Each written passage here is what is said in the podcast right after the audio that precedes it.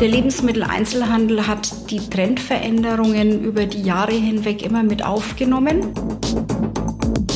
In ländlichen Gebieten ist der Lebensmittler äh, im Grunde der Ersatz äh, für das lokale Tagblatt. Es gibt ja viele schöne Lieferservices und es gibt ja inzwischen auch DAX-Notierte, ähm, die machen viel Umsatz, aber sie machen keinen Gewinn. Der Einzelhandel hat prinzipiell das Problem, ähm, dass gerade der Textileinzelhandel, und der ist ja besonders betroffen, in den letzten Jahren oftmals am Kundenwunsch vorbei agiert hat. Das ist der Immobilieros-Podcast von Immocom. Jede Woche Helden, Geschichten und Abenteuer aus der Immobilienwelt mit Michael Rücker und Yvette Wagner.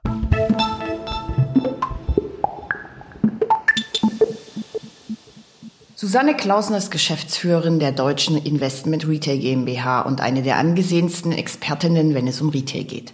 Für ihren Fonds erwirbt sie vor allem Supermärkte in der Peripherie. Susanne Klausner glaubt, dass Lieferdienste in diesem Bereich keine Rolle spielen. Zum einen, weil sie bisher nicht rentabel sind, zum anderen, weil es ein enges Netz an Supermärkten gibt und diese als soziale Ankerpunkte eine hohe Wichtigkeit besitzen. Die Bedrohung Onlinehandel gibt es im Bereich Lebensmittel also noch nicht. Einen Exzess der Langeweile sieht sie dagegen in den Einkaufsstraßen quer durch Deutschland. Der Einheitsbrei der Filialisten habe aus dem galoppierenden Pferd Einzelhandel einen alten Gaul gemacht. Powershopping also als ein gestriges Ding. Wie mit Mut und Pfiffigkeit die Gunst des Kunden zurückerobert werden kann, darüber spricht Susanne Klausner in diesem Podcast. Viel Spaß beim Hören und nicht vergessen, auf www.immocom.com gibt es täglich News aus der Immobilienbranche.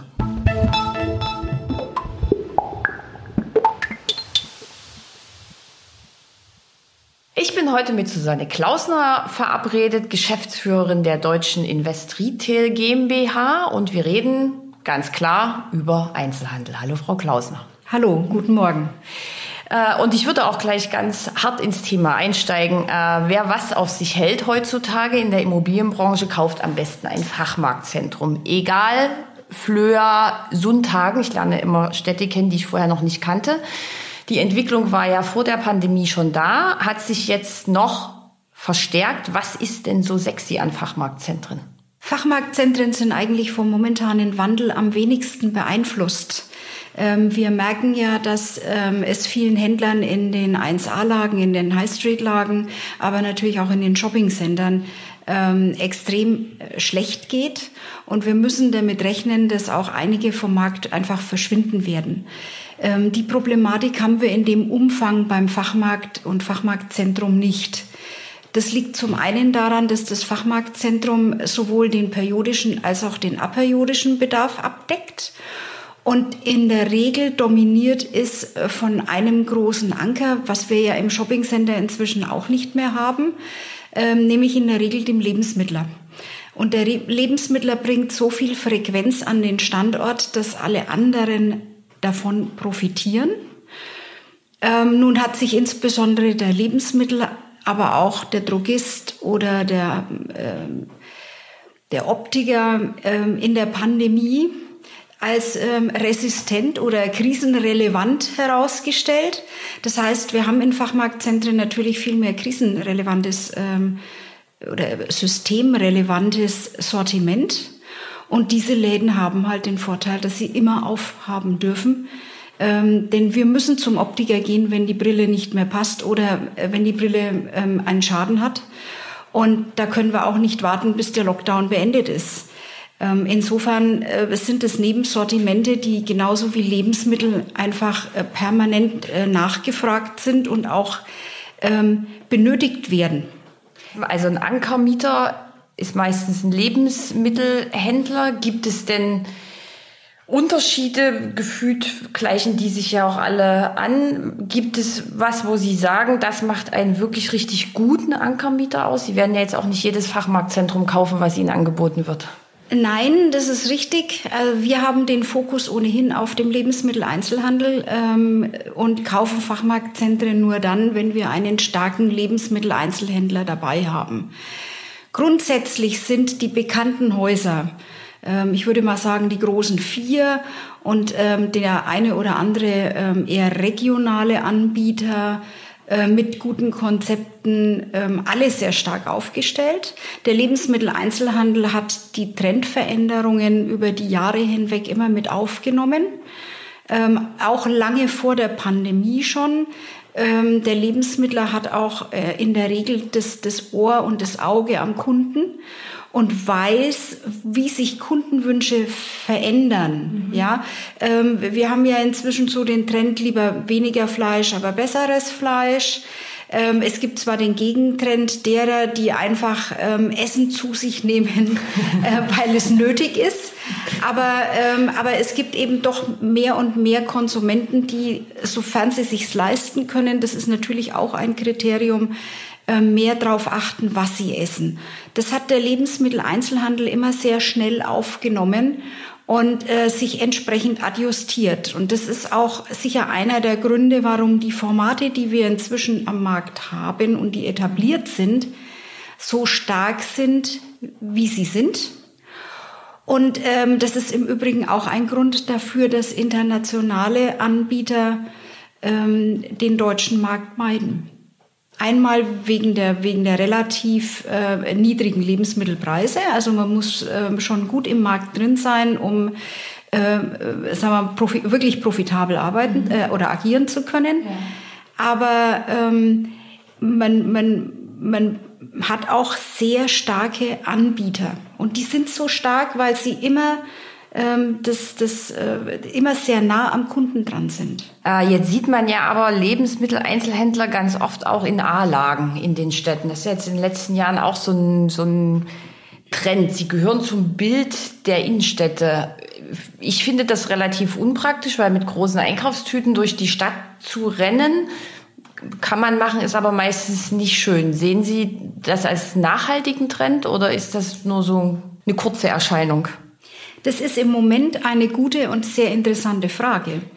Denn ähm, natürlich versucht man in, dem, in den 1a-Lagen über die Lebensmittler zumindest äh, Frequenz äh, zu, hinzubringen. Und auf der anderen Seite gibt es natürlich, ähm, ist es glaube ich noch eine Entwicklung aus den letzten Jahren. Wir haben ja die sogenannten Schwarmstädte.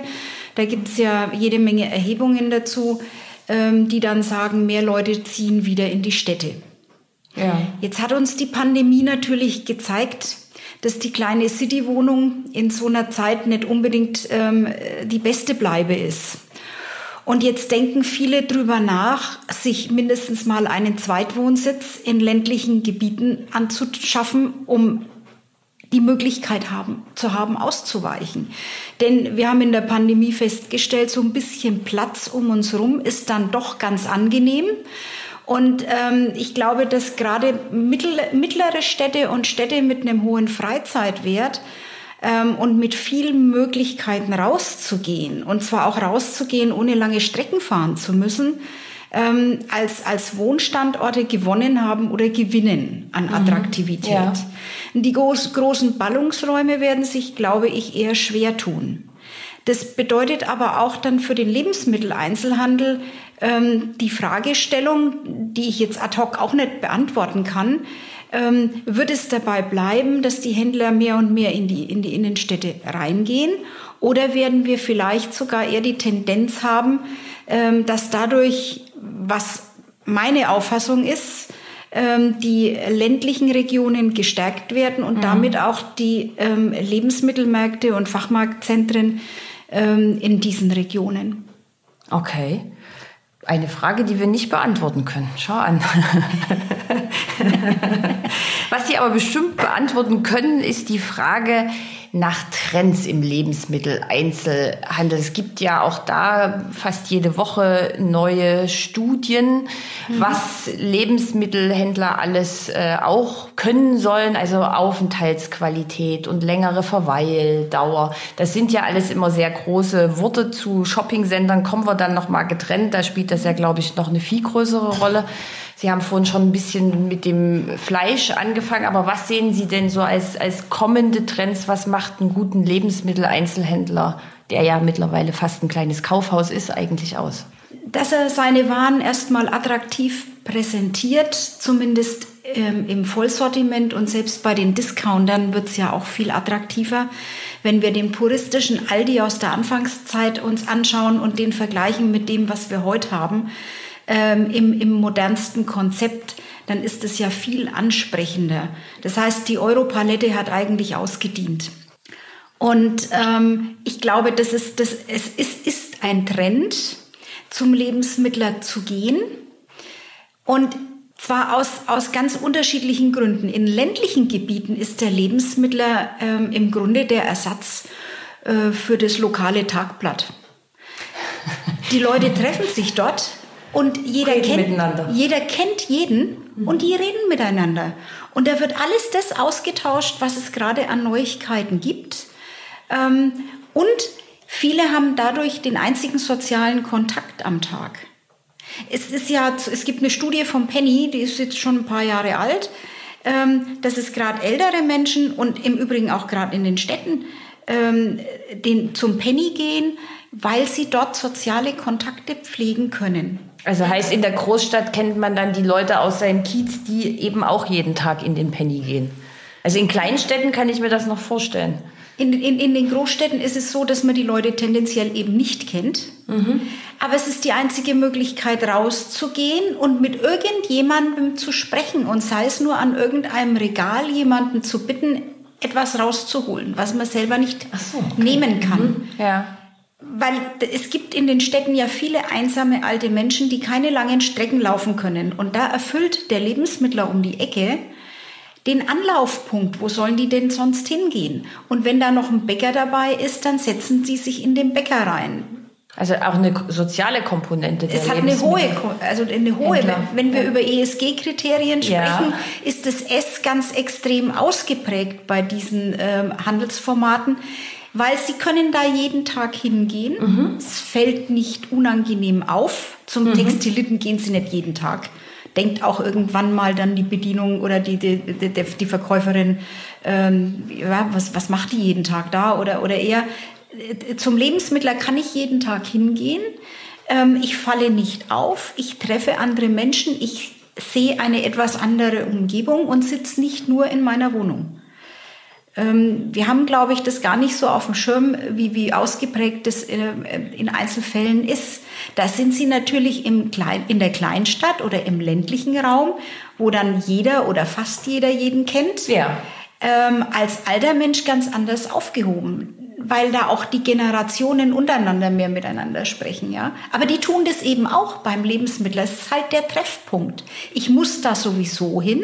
Mhm. Ja, klar dann kann ich das nett verbinden. Und ich kenne ähm, auch aus dem, aus dem familiären Umfeld ähm, Rentner, die im Grunde jeden Nachmittag beim Rewe ihren Kaffee trinken und ihren Kuchen essen. Und es ist immer die gleiche... Kaffeekränzchen, aber nicht zu gleiche, Hause. Das gleiche Kaffeekränzchen, aber nicht zu Hause. Und vor allem kostengünstig. Ein Kaffee und ein Kuchen einzunehmen bei einem äh, filialisierenden Bäcker ist für nahezu jeden Geldbeutel machbar. Mhm. Und ähm, diese Komponenten, die hat der Lebensmitteleinzelhandel eigentlich in den letzten Jahren und Jahrzehnten schon sehr, sehr gut aufgenommen. Und deswegen ähm, hat er sich eigentlich ideal auf seine Kundschaft eingestellt. Also sowohl auf diejenigen, die durch den Laden durchrennen, weil sie keine Zeit haben und ähm, alles links und rechts mitnehmen. Mhm. Das ist ja auch die Kundschaft, die eigentlich am treuesten ist weil ich weiß in dem Laden genau, wo was steht. Man versucht ja bei allen Händlern den, den Wiedererkennungseffekt auszunutzen an der Stelle für genau die Kundengruppe.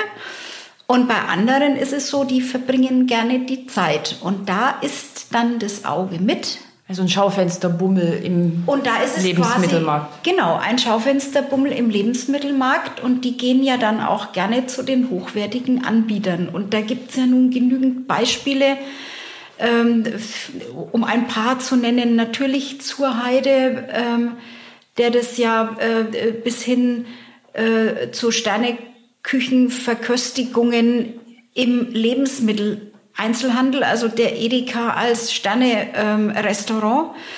Ähm, der war über, über, über Monate ausgebucht äh, mit diesen Verköstigungen und mit diesen sieben Gänge-Menüs.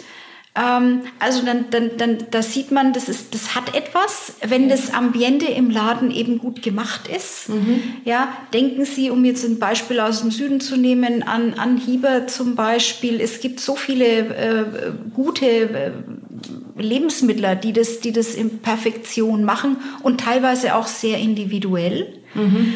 Und das zieht die Kundschaft an.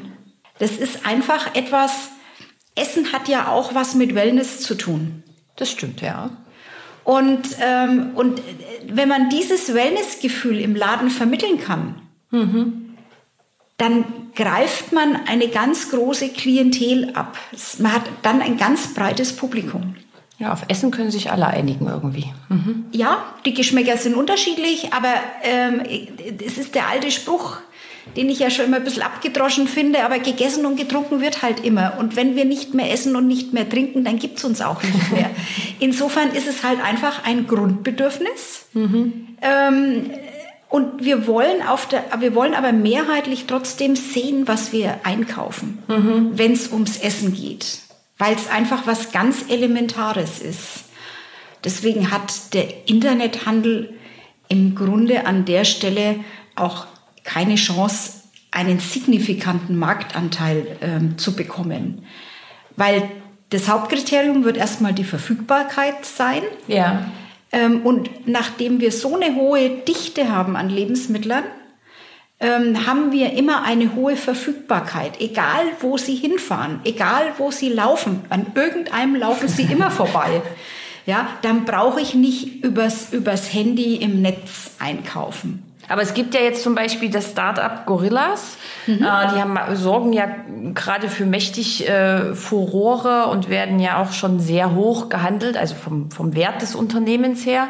Die versprechen ja, dass ich meinen Einkaufszettel äh, online ähm, aufgebe und nach zehn Minuten klingelt es an meiner Tür und ich habe alles. Es gab jetzt einen Zeitungsartikel, da haben das zwei Redakteure versucht, es hat auch funktioniert, es war sogar ein bisschen weniger als zehn Minuten. Ähm, das heißt, für wen sind die dann da? Sie glauben nicht, dass das irgendwie muss ich ja auch nicht mehr rausgehen, dass das trotzdem funktionieren kann oder nicht in, vielleicht nicht in der Masse? Naja, versuchen Sie das mal in Pulsnitz oder versuchen Sie das mal ähm, in Sonntagen. Was, was, was, Sonntagen. genau, Sonntagen. versuchen Sie es mal in Sonntagen. Ich glaube, da wird es nicht funktionieren. Ähm, das sind Services, die in großen Ballungsräumen funktionieren können. Mhm. Ähm, wenn man ein, ein, ein Netzwerk hat aus, aus, ich würde jetzt sagen, tendenziell wahrscheinlich Studenten ähm, oder Leuten, die einfach noch einen Nebenverdienst haben ja, wollen. Die, die, Logistik muss man ja das irgendwo ist, das haben. ist der Punkt. Also ähm, es gibt ja viele schöne Lieferservices und es gibt ja inzwischen auch DAX-notierte ähm, die machen viel Umsatz, aber sie machen keinen Gewinn. Mhm. Ich habe mal irgendwann im Studium gelernt, der Sinn allen Wirtschaftens ist die Gewinnerzielung. Ähm, ich habe noch keinen Lieferservice gesehen, der auch nur Break-Even ähm, äh, abschließt. Und solange wir keine Lieferservices haben, die sich wirtschaftlich tragen, ist das alles mehr ein Hype. Aber es ist, es ist nicht wirtschaftlich fundiert. Und die Frage ist doch, wie lange kann ich Verlust machen, bis, ich, bis es mich nicht mehr gibt? Ähm, deswegen sehe ich die Entwicklung ähm, nach wie vor sehr, sehr entspannt, ähm, weil ich sehe nicht, dass es Möglichkeiten gibt, bundesweit zu beliefern. Und dann wäre für mich der Lieferservice ein ernsthafter Konkurrent. Mhm. Ja, ähm, bundesweit zu beliefern, das Ganze wirtschaftlich darzustellen und den entsprechenden Komfort zu bieten. Aber wir, gehen wir jetzt mal so weit und sagen, okay, die Gorillas überlegen sich, sie gehen jetzt nach Sonntagen. äh, da gibt es jetzt, keine Ahnung, zwei Supermärkte, ich weiß es nicht. Ähm, und dann würden sie denen ja aber durchaus vielleicht auch wehtun, wenn sie dann dort so ein Netz aufbauen und dann die Oma sagt, gut, ich bestelle jetzt tatsächlich bei den Gorillas, weil jetzt ist das Wetter draußen so, wie es ist, viel Schnee und es ist glatt. Ähm, glauben Sie nicht, dass das eine Gefahr ist? Also ich glaube nach wie vor, dass es eben deswegen keine Gefahr ist, weil es nicht, weil es sich mhm. nicht wirtschaftlich flächendeckend darstellen lässt. Aber dem, ähm. dem, den zwei Supermärkten in so Tagen würde es ja in dem Falle dann vielleicht wehtun. Vielleicht. wenn sie nicht ohnehin so clever sind und etwas tun, was viele Supermärkte schon seit Jahrzehnten machen, ähm, was aber, glaube ich, nicht so auf dem, auf dem Schirm ist. Ähm, ich kenne ein Beispiel, ähm, um jetzt mal so ein bisschen die Republik abzudecken, aus Bazzaro und mit dem Lebensmitteleinzelhändler habe ich mich auch schon mal unterhalten. Ähm, die liefern aus. Die haben, und das machen ja viele Rewe-Kaufleute inzwischen auch, also nicht nur die Edeka-Kaufleute, die haben einen Caddy oder einen Kleintransporter und die liefern Bestellungen aus an Menschen, die nicht mehr zum Supermarkt kommen können. Das ist im Übrigen jetzt auch nicht der Gewinnbooster. Aber sie machen es, weil sie wissen, weil, weil das Kundenbindung ist, ähm, weil das Imagepflege ist und weil es vielleicht an solchen Standorten auch ganz einfach Mitmenschlichkeit ist. Man lässt solche Leute nicht alleine und verhungern oder abhängig sein von den Nachbarn, sondern man fährt halt abends oder am Spätnachmittag seine Runde und in der Regel kennt man diese Kunden dann ja irgendwann auch. Und das sind halt die Menschen, die nicht mehr mobil sind.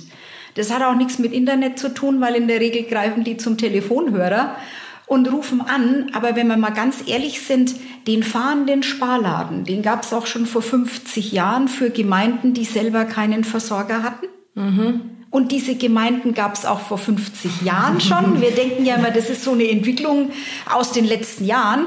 Das ist ja mitnichten der Fall. In den ländlichen Gebieten ähm, gibt es das ja schon, schon ewig, seit ich denken kann, dass der Edeka-Partner oder der Rewe-Partner oder wer auch immer, ja, ähm, der, früher waren es die Sparläden, die das, die es ganz oft gemacht haben, ja, dass die rumfahren und ausliefern und den Leuten das bringen, was die sich selber nicht mehr holen können, um sie zu versorgen.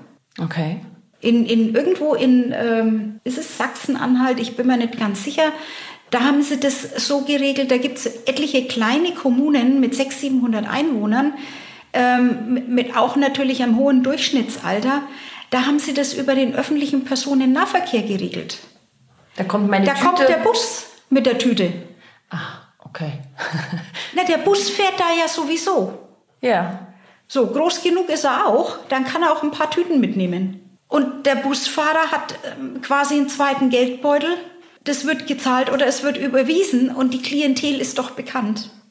Auch eine gute Idee. Die läuft ihnen auch nicht davon. Nein.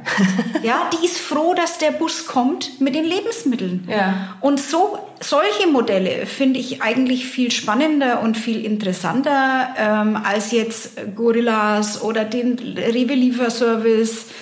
Ähm, Kaufland, Edeka, die haben es ja weitgehend ähm, eingestellt. Also die Edeka versucht es an, an manchen Standorten mit entsprechend Einzugsgebiet mhm. nach wie vor. Aber ähm, es ist es ist keiner dabei, der auch nur kostendeckend arbeitet. Wir reden noch nicht von Gewinn. Wir reden nur einfach von kostendeckend arbeiten. Und solange das nicht funktioniert, ähm, dafür müssten die Leute einfach ja auch viel mehr zahlen. Mhm. Und wenn ich 10 Euro zahlen soll, dass der Lieferdienst kostendeckend mir die, ähm, die Ware bringt, dann tue ich das nur, wenn ich in einer Notsituation bin. Also sprich, ich bin krank und kann nicht zum Lebensmittler gehen oder ich bin zu alt, um zum Lebensmittler zu gehen. Und in Pandemiezeiten hat das ganze Liefern ja auch irgendwann, als es zu viel wurde, nicht mehr funktioniert.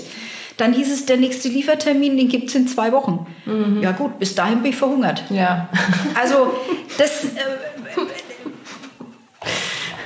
es ist schön, es ist, die Dinge werden mit viel Marketing ähm, das haben wir aus anderen Ländern gelernt, ja, mit viel Marketing promoted. Und dann probiert es jeder mal aus. Und wenn es beim zweiten oder dritten Mal nicht funktioniert, dann ist das Thema auch sehr schnell wieder erledigt. Und nochmal, dadurch, dass wir ohnehin immer an irgendeinem Lebensmittler oder an irgendeinem Einkaufszentrum vorbeifahren, ist es viel einfacher, da eben mal schnell zu halten. Und reinzugehen. Reinzugehen, zu sehen, was ich kaufe, was bei Lebensmitteln einfach wahnsinnig wichtig ist, vor allem im frischen Bereich. Ja, ich will keinen schimmlichen Käse bekommen. Jetzt sagt natürlich jeder, ja, das macht der Lieferservice auch nicht, ähm, weil wenn er das zum zweiten Mal macht, bestelle ich nicht dann mehr. Dann bestelle genau. ich nicht mehr. So, was, der, was beim Lieferservice aber auch ein Thema ist, ich will ein bestimmtes Produkt, das der nicht hat. Wenn er das zweimal nicht hat, denke ich auch wieder in den Laden.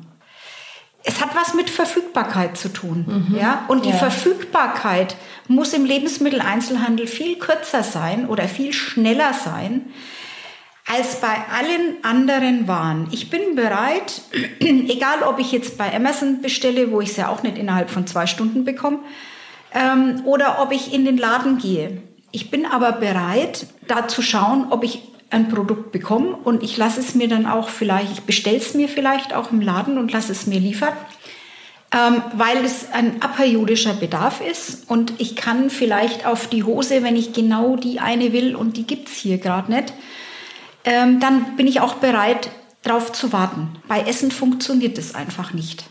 Und deswegen ähm, sind wir, glaube ich, äh, äh, an der Stelle werden wir immer auf den stationären Handel zurückgreifen. Das ist sicherlich auch ein Grund, Ihr Fonds Food Retail 1. Ähm, der wurde letztes Jahr aufgelegt. Ja. Ja, äh, mit einem Zielvolumen von 300 Millionen Euro. Richtig. Ähm, also erste Frage. Ähm, dem Trend folgen ja jetzt viele. also erstens, wie kommt man an wirklich was, was total gut ist? Und zweitens äh, die Strategie, weil Sie gerade sehr begeistert vom ländlichen Raum gesprochen haben. E kaufen Sie ja in Metropolen, Mittelstädten, Schwarmzentren oder dann doch im ländlichen Raum? Ähm, wir kaufen in der Tat relativ viel im ländlichen Raum, in, ähm, an der Peripherie großer Ballungszentren, in Mittelstädten und, äh, und sind damit durchaus, ähm, durchaus glücklich. Ähm, um zu dem Trend zu kommen, ja, auf diesen Trend springen jetzt viele auf. Ähm, das sehen wir trotzdem verhältnismäßig entspannt. Ähm, mein Team und ich, wir haben ähm, alle um die 20 Jahre Berufserfahrung im Einzelhandel, nicht nur im Lebensmitteleinzelhandel aber auch alle mindestens zehn Jahre Erfahrung im Lebensmitteleinzelhandel. Und ich glaube, dass man den Lebensmitteleinzelhandel, um ihn beurteilen zu können, auch sehr gut kennen muss. Ob ein Laden läuft, das sehe ich nicht nur am Parkplatz. Das kann auch mal der Trugschluss sein, wenn der Parkplatz zu nah an der Sta am Stadtzentrum ist ähm, sondern ich sehe das vor allem auch daran, ähm, dass ich mir bei, bei Leb die Lebensmittel auch anschaue, dass ich mir Verfallsdaten anschaue, dass ich mir anschaue, wer geht mit welchem Einkaufswagen aus dem Markt raus, was ist da drin, welchen mhm. Warenkorb ähm, äh, kann ich daran erkennen. Und daran kann ich erkennen, ob der Laden läuft oder nicht. Und ähm, das ist etwas, da müssen Sie sich, glaube ich, schon eine gewisse Zeit lang damit auseinandergesetzt mhm. haben, ähm, bevor Sie es wirklich beurteilen können. Und ähm, die Investoren äh, wünschen sich diese Expertise und die fragen diese Expertise auch sehr umfassend und, und, und, mhm. und intensiv ab. Deswegen haben wir, glaube ich, trotzdem es uns erst seit kurzer Zeit gibt, wir aber das Geschäft ja schon lange machen, für uns äh, an der Stelle kein, kein Problem. Wir machen eigentlich das, was wir können. Wir machen das, wofür wir stehen im Immobilienmarkt, aber auch bei den Händlern. Und wir sind natürlich auch bei den Händlern bekannt. Und der Handel ist ja, äh, der fremdelt ja am Anfang eher ein bisschen. Das habe ich ja am Anfang meiner Zeit in diesem Segment auch feststellen dürfen. Es hat eine gewisse Zeit gedauert ähm, bis man dann so vernetzt war und, und bis auch der Handel erkannt hat, okay, äh, die denken vernünftig, das ist ein ordentlicher Partner, mit dem kann man arbeiten. Mhm. Ähm, und dann können sie natürlich mit dem Handel ganz andere Projekte angehen und auch mit den Immobilien ganz anders arbeiten. Sie haben in Ihrem Ankaufprofil ja nur Core, Core Plus, richtig? Mhm. Ähm, Refurbishments lohnen sich nicht. Also Sie könnten das ja mit Ihrer Expertise, wenn alle seit über 20 Jahren, ich sage jetzt mal, mit dem Oberbegriff Handel zu tun haben, ginge das doch, oder? Das eine oder andere Refurbishment wird auch sicherlich dabei sein, ähm, dann, wenn es Sinn macht. Ähm, wenn wir wissen, der Händler bleibt lange am Standort, ähm, dann werden wir natürlich auch Refurbishments äh, mit umsetzen. Der Schwerpunkt wird aber im Segment Core, Core Plus sein und es ist einfach den Investorenanforderungen geschuldet, die natürlich ähm, ein, äh, ein grundsolides Investment äh, an der Stelle haben wollen. Und das ist natürlich der Lebensmitteleinzelhandel, ähm, weil das sind pünktliche und, und zuverlässige Mietzahler. Das ist ein Geschäft, das sehr stabil läuft, denn mhm. Natürlich geben wir in Zeiten, wo es uns besser geht, vielleicht für besondere Produkte gerne auch mal mehr aus. Und wenn es uns wirtschaftlich nicht ganz so gut geht, dann äh, wird es ein bisschen weniger. Aber sie haben einen, einen Grundumsatz, einen Sockelumsatz. Mhm. Ähm, der immer gut ist dafür, dass die Miete gut bezahlt werden kann und dass der Laden auf alle Fälle mal so gut läuft, wenn es ein guter Handelsstandort ist, dass sie keine Bedenken haben müssen, dass monatlich die Mieteinnahmen kommen. Mhm. Es ist ein extrem stabiles Geschäft. Es ist ja auch klar, das ist der periodische Handel und wir müssen jeden Tag was essen. Sie haben äh, in Ihrer Vergangenheit nochmal auf Ihre Expertise zurückkommen, zum Beispiel das Bräuninger in Nürnberg betreut, also den Bau ähm, genau. und die Konzeption. Ähm, wenn Sie heute so auf den Einzelhandel schauen, was würden Sie denn heute bei dieser Entwicklung zum Beispiel anders machen? Was ist denn das Hauptproblem des Einzelhandels? Also jetzt mal Pandemie ist ein großes Problem, kommen wir gleich nochmal drauf. Aber die Entwicklung gab es ja vorher schon, dass man eben, wie wir es vorhin schon hatten, Wellbeing-Zonen, ähm, Aufenthaltsdauer, alles muss ein bisschen schöner sein. Am Ende ist es dann aber, sind es zehn Bäcker, eine Italiener, also Food Courts waren ja auch oder sind auch total angesagt. Äh, es fehlt so ein bisschen das Hochpreisige. Was hat denn der Einzelhandel prinzipiell für ein Problem? Ich glaube, der Einzelhandel hat prinzipiell das Problem, ähm, dass gerade der Textileinzelhandel, und der ist ja besonders betroffen, in den letzten Jahren oftmals am Kundenwunsch vorbei agiert hat. Und er hat den, ähm, den Onlinehandel komplett ähm, verschlafen. Es war immer, der, der Einzelhandel hat immer gedacht, ich bin entweder stationärer Händler oder ich bin Online-Händler. Mhm. Und das war der Fehler in der Denke. Ähm, der stationäre Händler muss auch Online-Händler sein. Jetzt ist ehrlich gesagt für diese Problematik der Bräuninger ein schlechtes Beispiel, was mich aber eigentlich ja freut. Ähm, denn der Bräuninger hat ja schon vor über zehn Jahren ähm, seinen, seinen Internethandel begonnen und seine Website aufgebaut. Mhm. Und diese Website ist aus, aus meiner Sicht ähm, gut gemacht. Da gibt es sicherlich immer noch ähm, Optimierungspotenzial. Da, das, glaube ich, wissen die auch selber. Aber was Bräuninger zum Beispiel seit langem anbietet, ist, Sie können sich alles nach Hause schicken lassen. Sie können es dort in Ruhe probieren. Sie können Personal Shopping in Anspruch nehmen, dann kommt jemand zu Ihnen nach Hause mit dem kleinen Bräuninger Mobil und, ähm, und Sie, Sie, Sie probieren. Das ist natürlich ähm, sicherlich auch, ähm, sagen wir mal, speziell ein bisschen äh, ausgearbeitet worden für die, für die zahlungskräftige Klientel. Mhm. Ähm, aber letztlich lebt man, glaube ich, auch eher von der zahlungskräftigen Klientel und von den guten Kunden. Und wenn Sie die Bräuninger Gold- oder Platinkarte haben, dann äh, werden Sie auf alle Fälle zu Hause bedient, wenn Sie das wollen. Ähm, und dann können Sie ähm, in den Laden gehen, können sich äh, die, die Hose oder den, den Blazer ändern lassen ähm, und kriegen das Ganze dann wieder nach Hause geschickt, damit sie nicht nochmal in den Laden kommen müssen. Sie können aber auch wählen und, und können sagen, nee, ich muss nächste Woche eh nochmal in die Stadt, ich hole mir das lieber ab. Mhm. Sie haben immer beide Vertriebswege. Das heißt, ich glaube, Bräuninger macht auch inzwischen ein Viertel, über ein Viertel seines Umsatzes unter Mitwirkung ähm, des, des Online-Kanals. Mhm. Ja. Ähm, entweder sehe ich was auf der Webseite, was mir gefällt und wo ich sage, das bestelle ich mir jetzt, dann passt es vielleicht nicht. Und ich denke mir, na, dann gehe ich in den Laden, vielleicht haben Sie da die passende Größe. Und mittlerweile können Sie dort auch über die Website nachfragen, in welchem Bräuninger ähm, es die Hose dann in der passenden Größe mhm. gibt. Oder Sie können auch über die Webseite darum bitten, dass die passende Größe an einem bestimmten Standort geliefert wird. Sie haben alle Möglichkeiten. Das heißt, es ist wie ein Netz, wie ein Spinnennetz. Und Sie können innerhalb dieses Spinnennetzes dann wählen. Und ich glaube, so wird Handel auch in Zukunft ähm, funktionieren können. Ob man dann noch die Flächen braucht, ähm, die auch so ein großes Textilkaufhaus äh, wie Bräuninger hat im Moment. Das sei mal noch dahingestellt, ob ein Teil dieser Flächen vielleicht eher Logistikfläche wird und nur zwei Etagen wie ein Showroom aufgebaut sind und nicht mehr so viele Warnständer in der Gegend rumstehen, das ist auch noch mal ein anderes Thema. Ich glaube, das muss man auch ein Stück weit austesten. Jetzt haben, jetzt haben wir aber, jetzt haben Sie selber gerade gesagt, die haben das schon vor zehn Jahren angefangen. Ich habe jetzt hier mal ein paar Zahlen vom Institut für Handelsforschung. Die haben äh, eine Umfrage gemacht, weil ja immer gesagt wird, wir wollen alle viel moderner werden.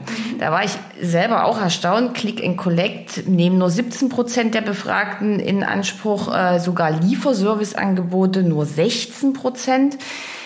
Äh, dann Cross-Channels, also Beratung über soziale Netzwerke, virtuelle Showrooms oder virtuelle Shopping-Angebote werden fast überhaupt nicht genutzt sehen wir da, also was ist das denn? Das eine ist ja eigentlich auch schon altmodisch, also einen Online-Shop zu haben. Auf die ja. Idee hätte man schon vor zehn Jahren kommen können. Ja, und trotzdem sind viele bis heute nicht draufgekommen und haben im Grunde diesen, diesen Trend ähm, auch ein Stück weit verschlafen.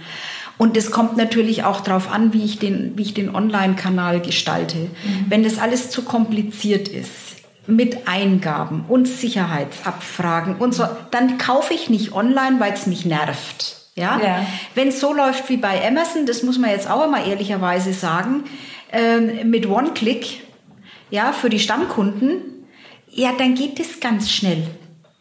Und man kann sich ja selber beobachten, wenn man bei Amazon einkauft, weiß man auch meistens, was man braucht und was man will. Ja, sehr zielgerichtet. Das ist extrem zielgerichtet, mhm. ja. Also, und so Dinge wie Headsets hat es in den letzten Monaten manchmal auch nur noch bei Amazon gegeben. Ja, das stimmt. So, insofern war das dann, um es mit der Kanzlerin zu sagen, alternativlos. ja, weil dann hattest du entweder ein Headset über Amazon oder du hattest kein Headset. Und ja. ein Headset haben wir, glaube ich, alle oft gebraucht in, den, in der letzten Zeit. So, das sind so Dinge, ähm, da, da, da muss man sich, glaube ich, von den, von den Marktführern noch viel mehr abschauen. Ich glaube aber nicht nur, dass der Onlinehandel das, ähm, das Allheilmittel ist. Ich glaube, dass die Leute schon gerne shoppen gehen. Und, ähm, und es gibt doch viele Beispiele von tollen Ladenaufmachungen. Ähm, es, es, wenn man sich äh, Engelhorn und Sturm beispielsweise anschaut, ja, es gibt so viele Beispiele an Lokalkaufhäusern. In Bayern gibt es ja einen, einen den, den, den Garhammer in Niederbayern. Das ist ja eigentlich, Entschuldigung, im Vergleich zu München, ja. Ähm, Bayern würde man jetzt sagen, ein Kaff, ja, und ich meine das aber sehr anerkennend. Äh, die wissen, wie man mit dem Kunden umgeht. Da fahren die Leute hin. Also höre ich ja bei Ihnen heraus, dass es sehr viel um Individualität ja. geht, deshalb haben vielleicht auch so, ich sage jetzt mal, Filialisten wie Promot, Pimki, Douglas so große Probleme, weil es zu anonym ist und genau. Ja, und weil es zu einheitlich ist. Mhm. Es ist doch, ich habe doch kein besonderes Erlebnis. Ich meine, wir müssen uns über eins im Klaren sein. Unsere Kleiderschränke sind alle voll. Das haben wir in der Pandemie ähm, gespürt, weil eigentlich hatten wir alle kein Problem, uns anzuziehen. Obwohl wir nichts einkaufen konnten. Mhm was wollen wir dann? Dann wollen wir ein Einkaufs... Da habe ich doch am Samstag oder am Wochenende, wenn ich frei habe, habe ich doch mehrere Möglichkeiten. Ich kann mein Erlebnis haben, indem ich in die Natur gehe. Ich kann mein Erlebnis haben, indem ich Sport treibe, welchen auch immer. Auch da ist ja das Angebot unendlich. Ich kann mein Erlebnis haben, um äh, in den Zoo zu gehen. Wir sind ja in Leipzig, der, der ist ja berühmt, der Zoo. Das stimmt. Ähm, und ich kann mein Erlebnis haben, indem ich in die Stadt zum Einkaufen gehe. Aber da muss es auch bitte ein Erlebnis sein. Und wenn jeder Laden im Grunde gleich ist, und ich bin durch viele Städte in den letzten Jahren durchgegangen, und was mich manchmal wirklich genervt hat, sind diese Warnträger, die alle gleich sind. Jeder Laden schaut gleich aus. Das macht doch keinem mehr Spaß. Aber wie wird denn das dann jetzt äh, nach der Pandemie.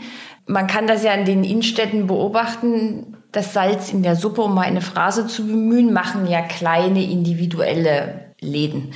Ähm, das sind, glaube ich, die, die es auch sehr, sehr hart trifft, wo man jetzt auch schon in den Innenstädten sehen kann, dass die Läden ausgeräumt sind, da wird sich von Kunden verabschiedet. Ähm, wird's, wird das sehr die Innenstädte verändern? Wird das eine Phase sein, wo Sie sagen, es wird dann auch wieder Mutige geben, die wieder kleine Lädchen aufmachen?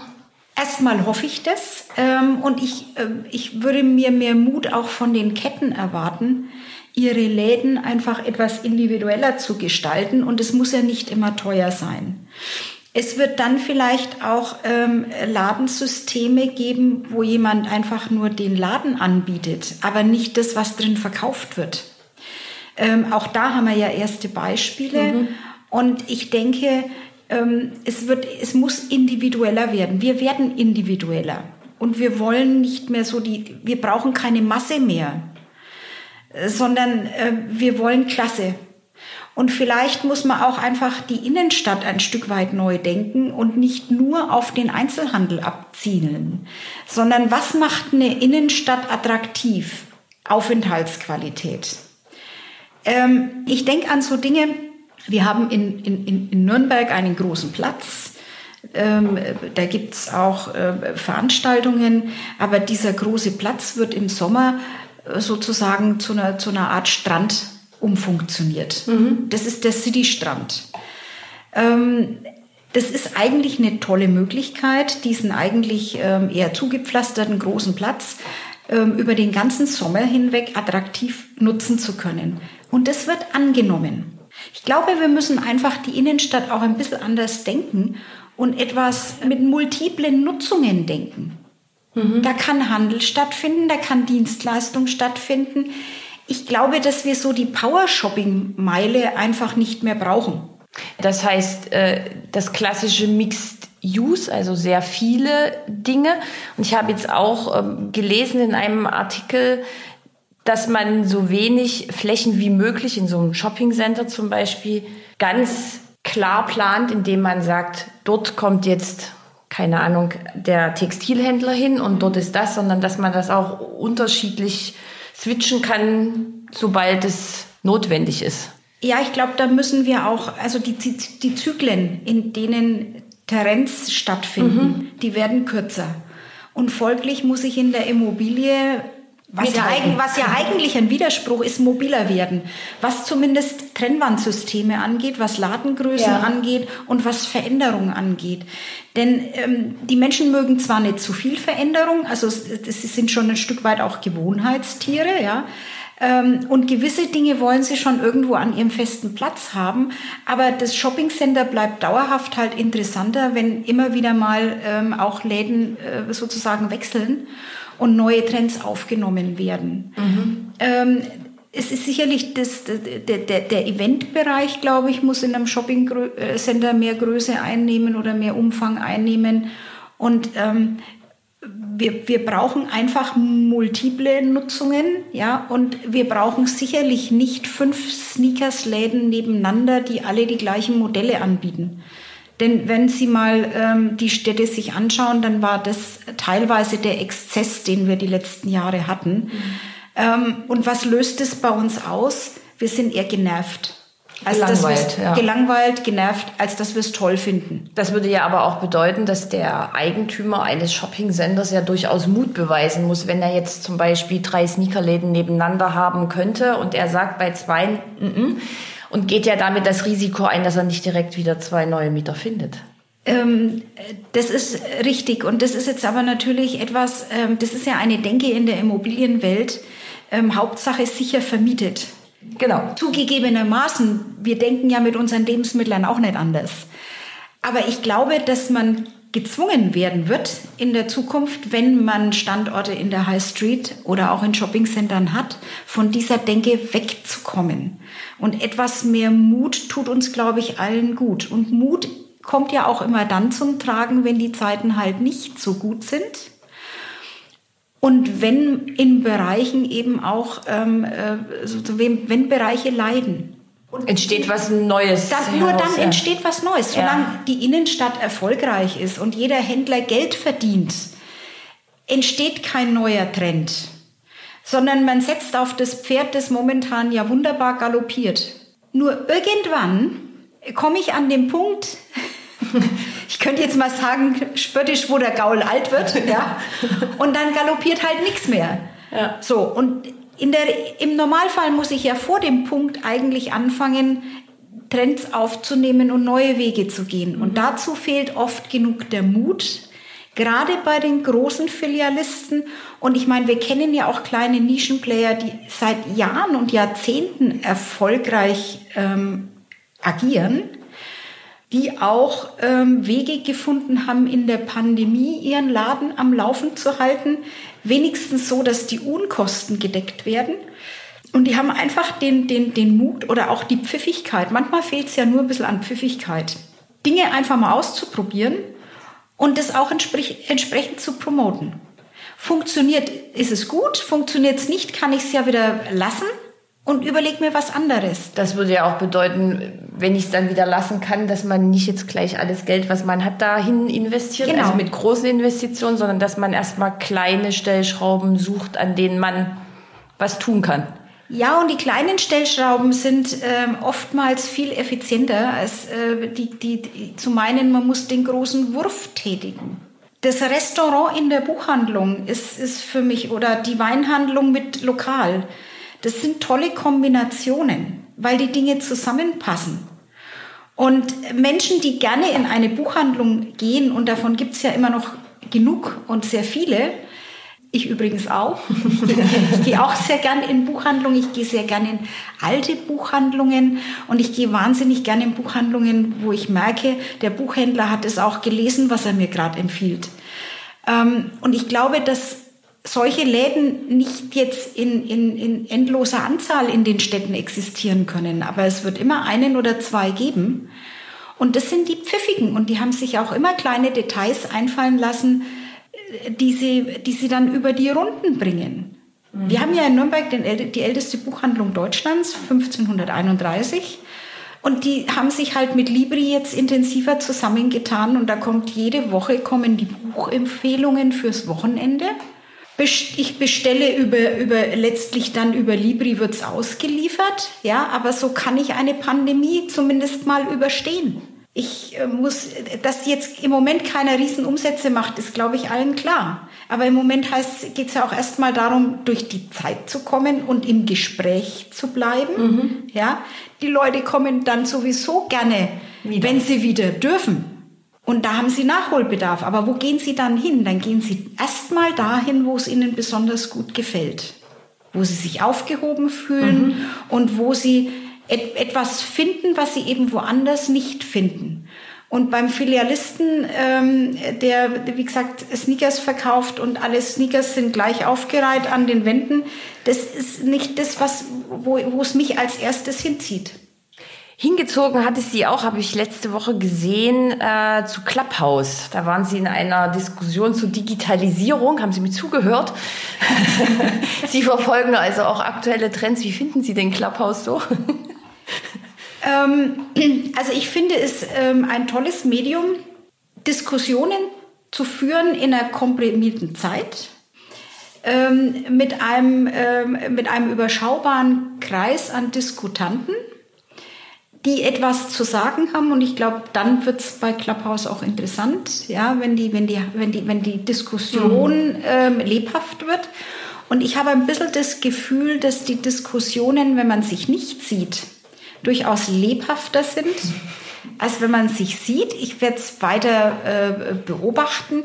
Ja, klar, wir ähm, schauen uns, also erstmal bin ich sowieso immer interessiert, Trends aufzunehmen und zu schauen, was gibt es denn Neues. Dann gibt es, glaube ich, auch an der Stelle in der Immobilienbranche eine gewisse Dynamik, ähm, äh, sich stärker für Trends zu interessieren aber auch natürlich aufgrund der Tatsache, dass wir im Moment in einer unglaublich disruptiven Zeit leben. Der, wer hätte vor einem Jahr gedacht, ähm, dass ein Virus im Grunde unsere komplette Wirtschaft aufrüttelt und jeder alles hinterfragt im Moment. Ja, wie arbeiten wir? Komplett anders, ähm, als wir jetzt mit der DIR gestartet sind. Wir sind also zu großen Teilen im Homeoffice. Aber nicht nur. Also wir merken über die Dauer, dass wir uns einfach auch sehen wollen und manche Dinge nicht besprochen werden können, vielleicht auch gerade dann, wenn es ein bisschen kniffliger wird, äh, wo wir uns einfach sehen müssen, wo es auch Sinn macht, mal vor einer großen ähm, ähm, äh, Fernsehwand oder, oder Videowand ähm, im, im Besprechungsraum zusammenzusitzen. Wir merken aber auch, dass es ganz, ganz viele ähm, Gespräche gibt, die man gut über Teams führen kann oder über die anderen ähm, ähm Videokonferenzsysteme. Das glaube ich auch, dass das bleiben wird. Ähm, es ist dieses, dieses, dieses starre Bürodasein. Das hat, glaube ich, ausgedient. Das bedeutet aber natürlich auch, dass ich Büro neu denken muss. Und ich werde viele andere Assetklassen neu denken müssen. Ich muss auch Wohnen neu denken. Ich muss nämlich im Wohnen mir auch überlegen, wo ist zukünftig, wo steht der Schreibtisch? Und der wird zu Hause eine andere Bedeutung bekommen, ähm, als, äh, als er das bisher hatte. Weil viele, und das kann ich auch durchaus nachvollziehen, ähm, sagen oder früher immer gesagt haben, ich will, wenn ich aus dem Büro rausgehe, dann auch privat äh, sein und ich mag nicht zu Hause noch einen Schreibtisch stehen haben und da am Ende noch weiterarbeiten. Ich glaube, diese ganzen, diese Grenzen verwischen etwas, erfordert von uns mehr Disziplin, hat aber im Grunde auch Auswirkungen ähm, letztlich selbst, selbst auf Lebensmittel einkaufen. Stoßzeiten, zu denen wir früher gern besichtigt haben, weil wir dann wussten, okay, wer kommt da alles, welche mhm. Bevölkerungsschichten, welche, welche Warenkörbe nehmen die mit. Funktioniert nicht mehr. Das funktioniert so nicht mehr, ja. Die Zeiten haben sich geändert. Ähm, es ist teilweise so, dass in der, in der Pandemie, gerade jetzt im Volllockdown, äh, den wir ja phasenweise hatten, die Leute eher morgens zum Einkaufen gegangen sind und nicht mehr abends nach dem Büro. Ja, also die, da haben sich auch die, die, die, es verändert sich alles und es, es zieht immer einen ganzen Rattenschwanz nach sich, über den wir im ersten Moment oftmals gar nicht nachdenken. Also das war jetzt ein, ein sehr großer Ritt einmal durch den Einzelhandel. Vielen, vielen Dank für das Gespräch, Susanne Klausner. Sehr gerne.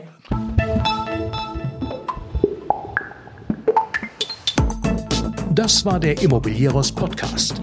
Alle Folgen finden Sie unter www.immobilieros.de und überall dort, wo man Podcasts hören kann. Aktuelle News aus der Immobilienbranche gibt es unter www.immocom.com.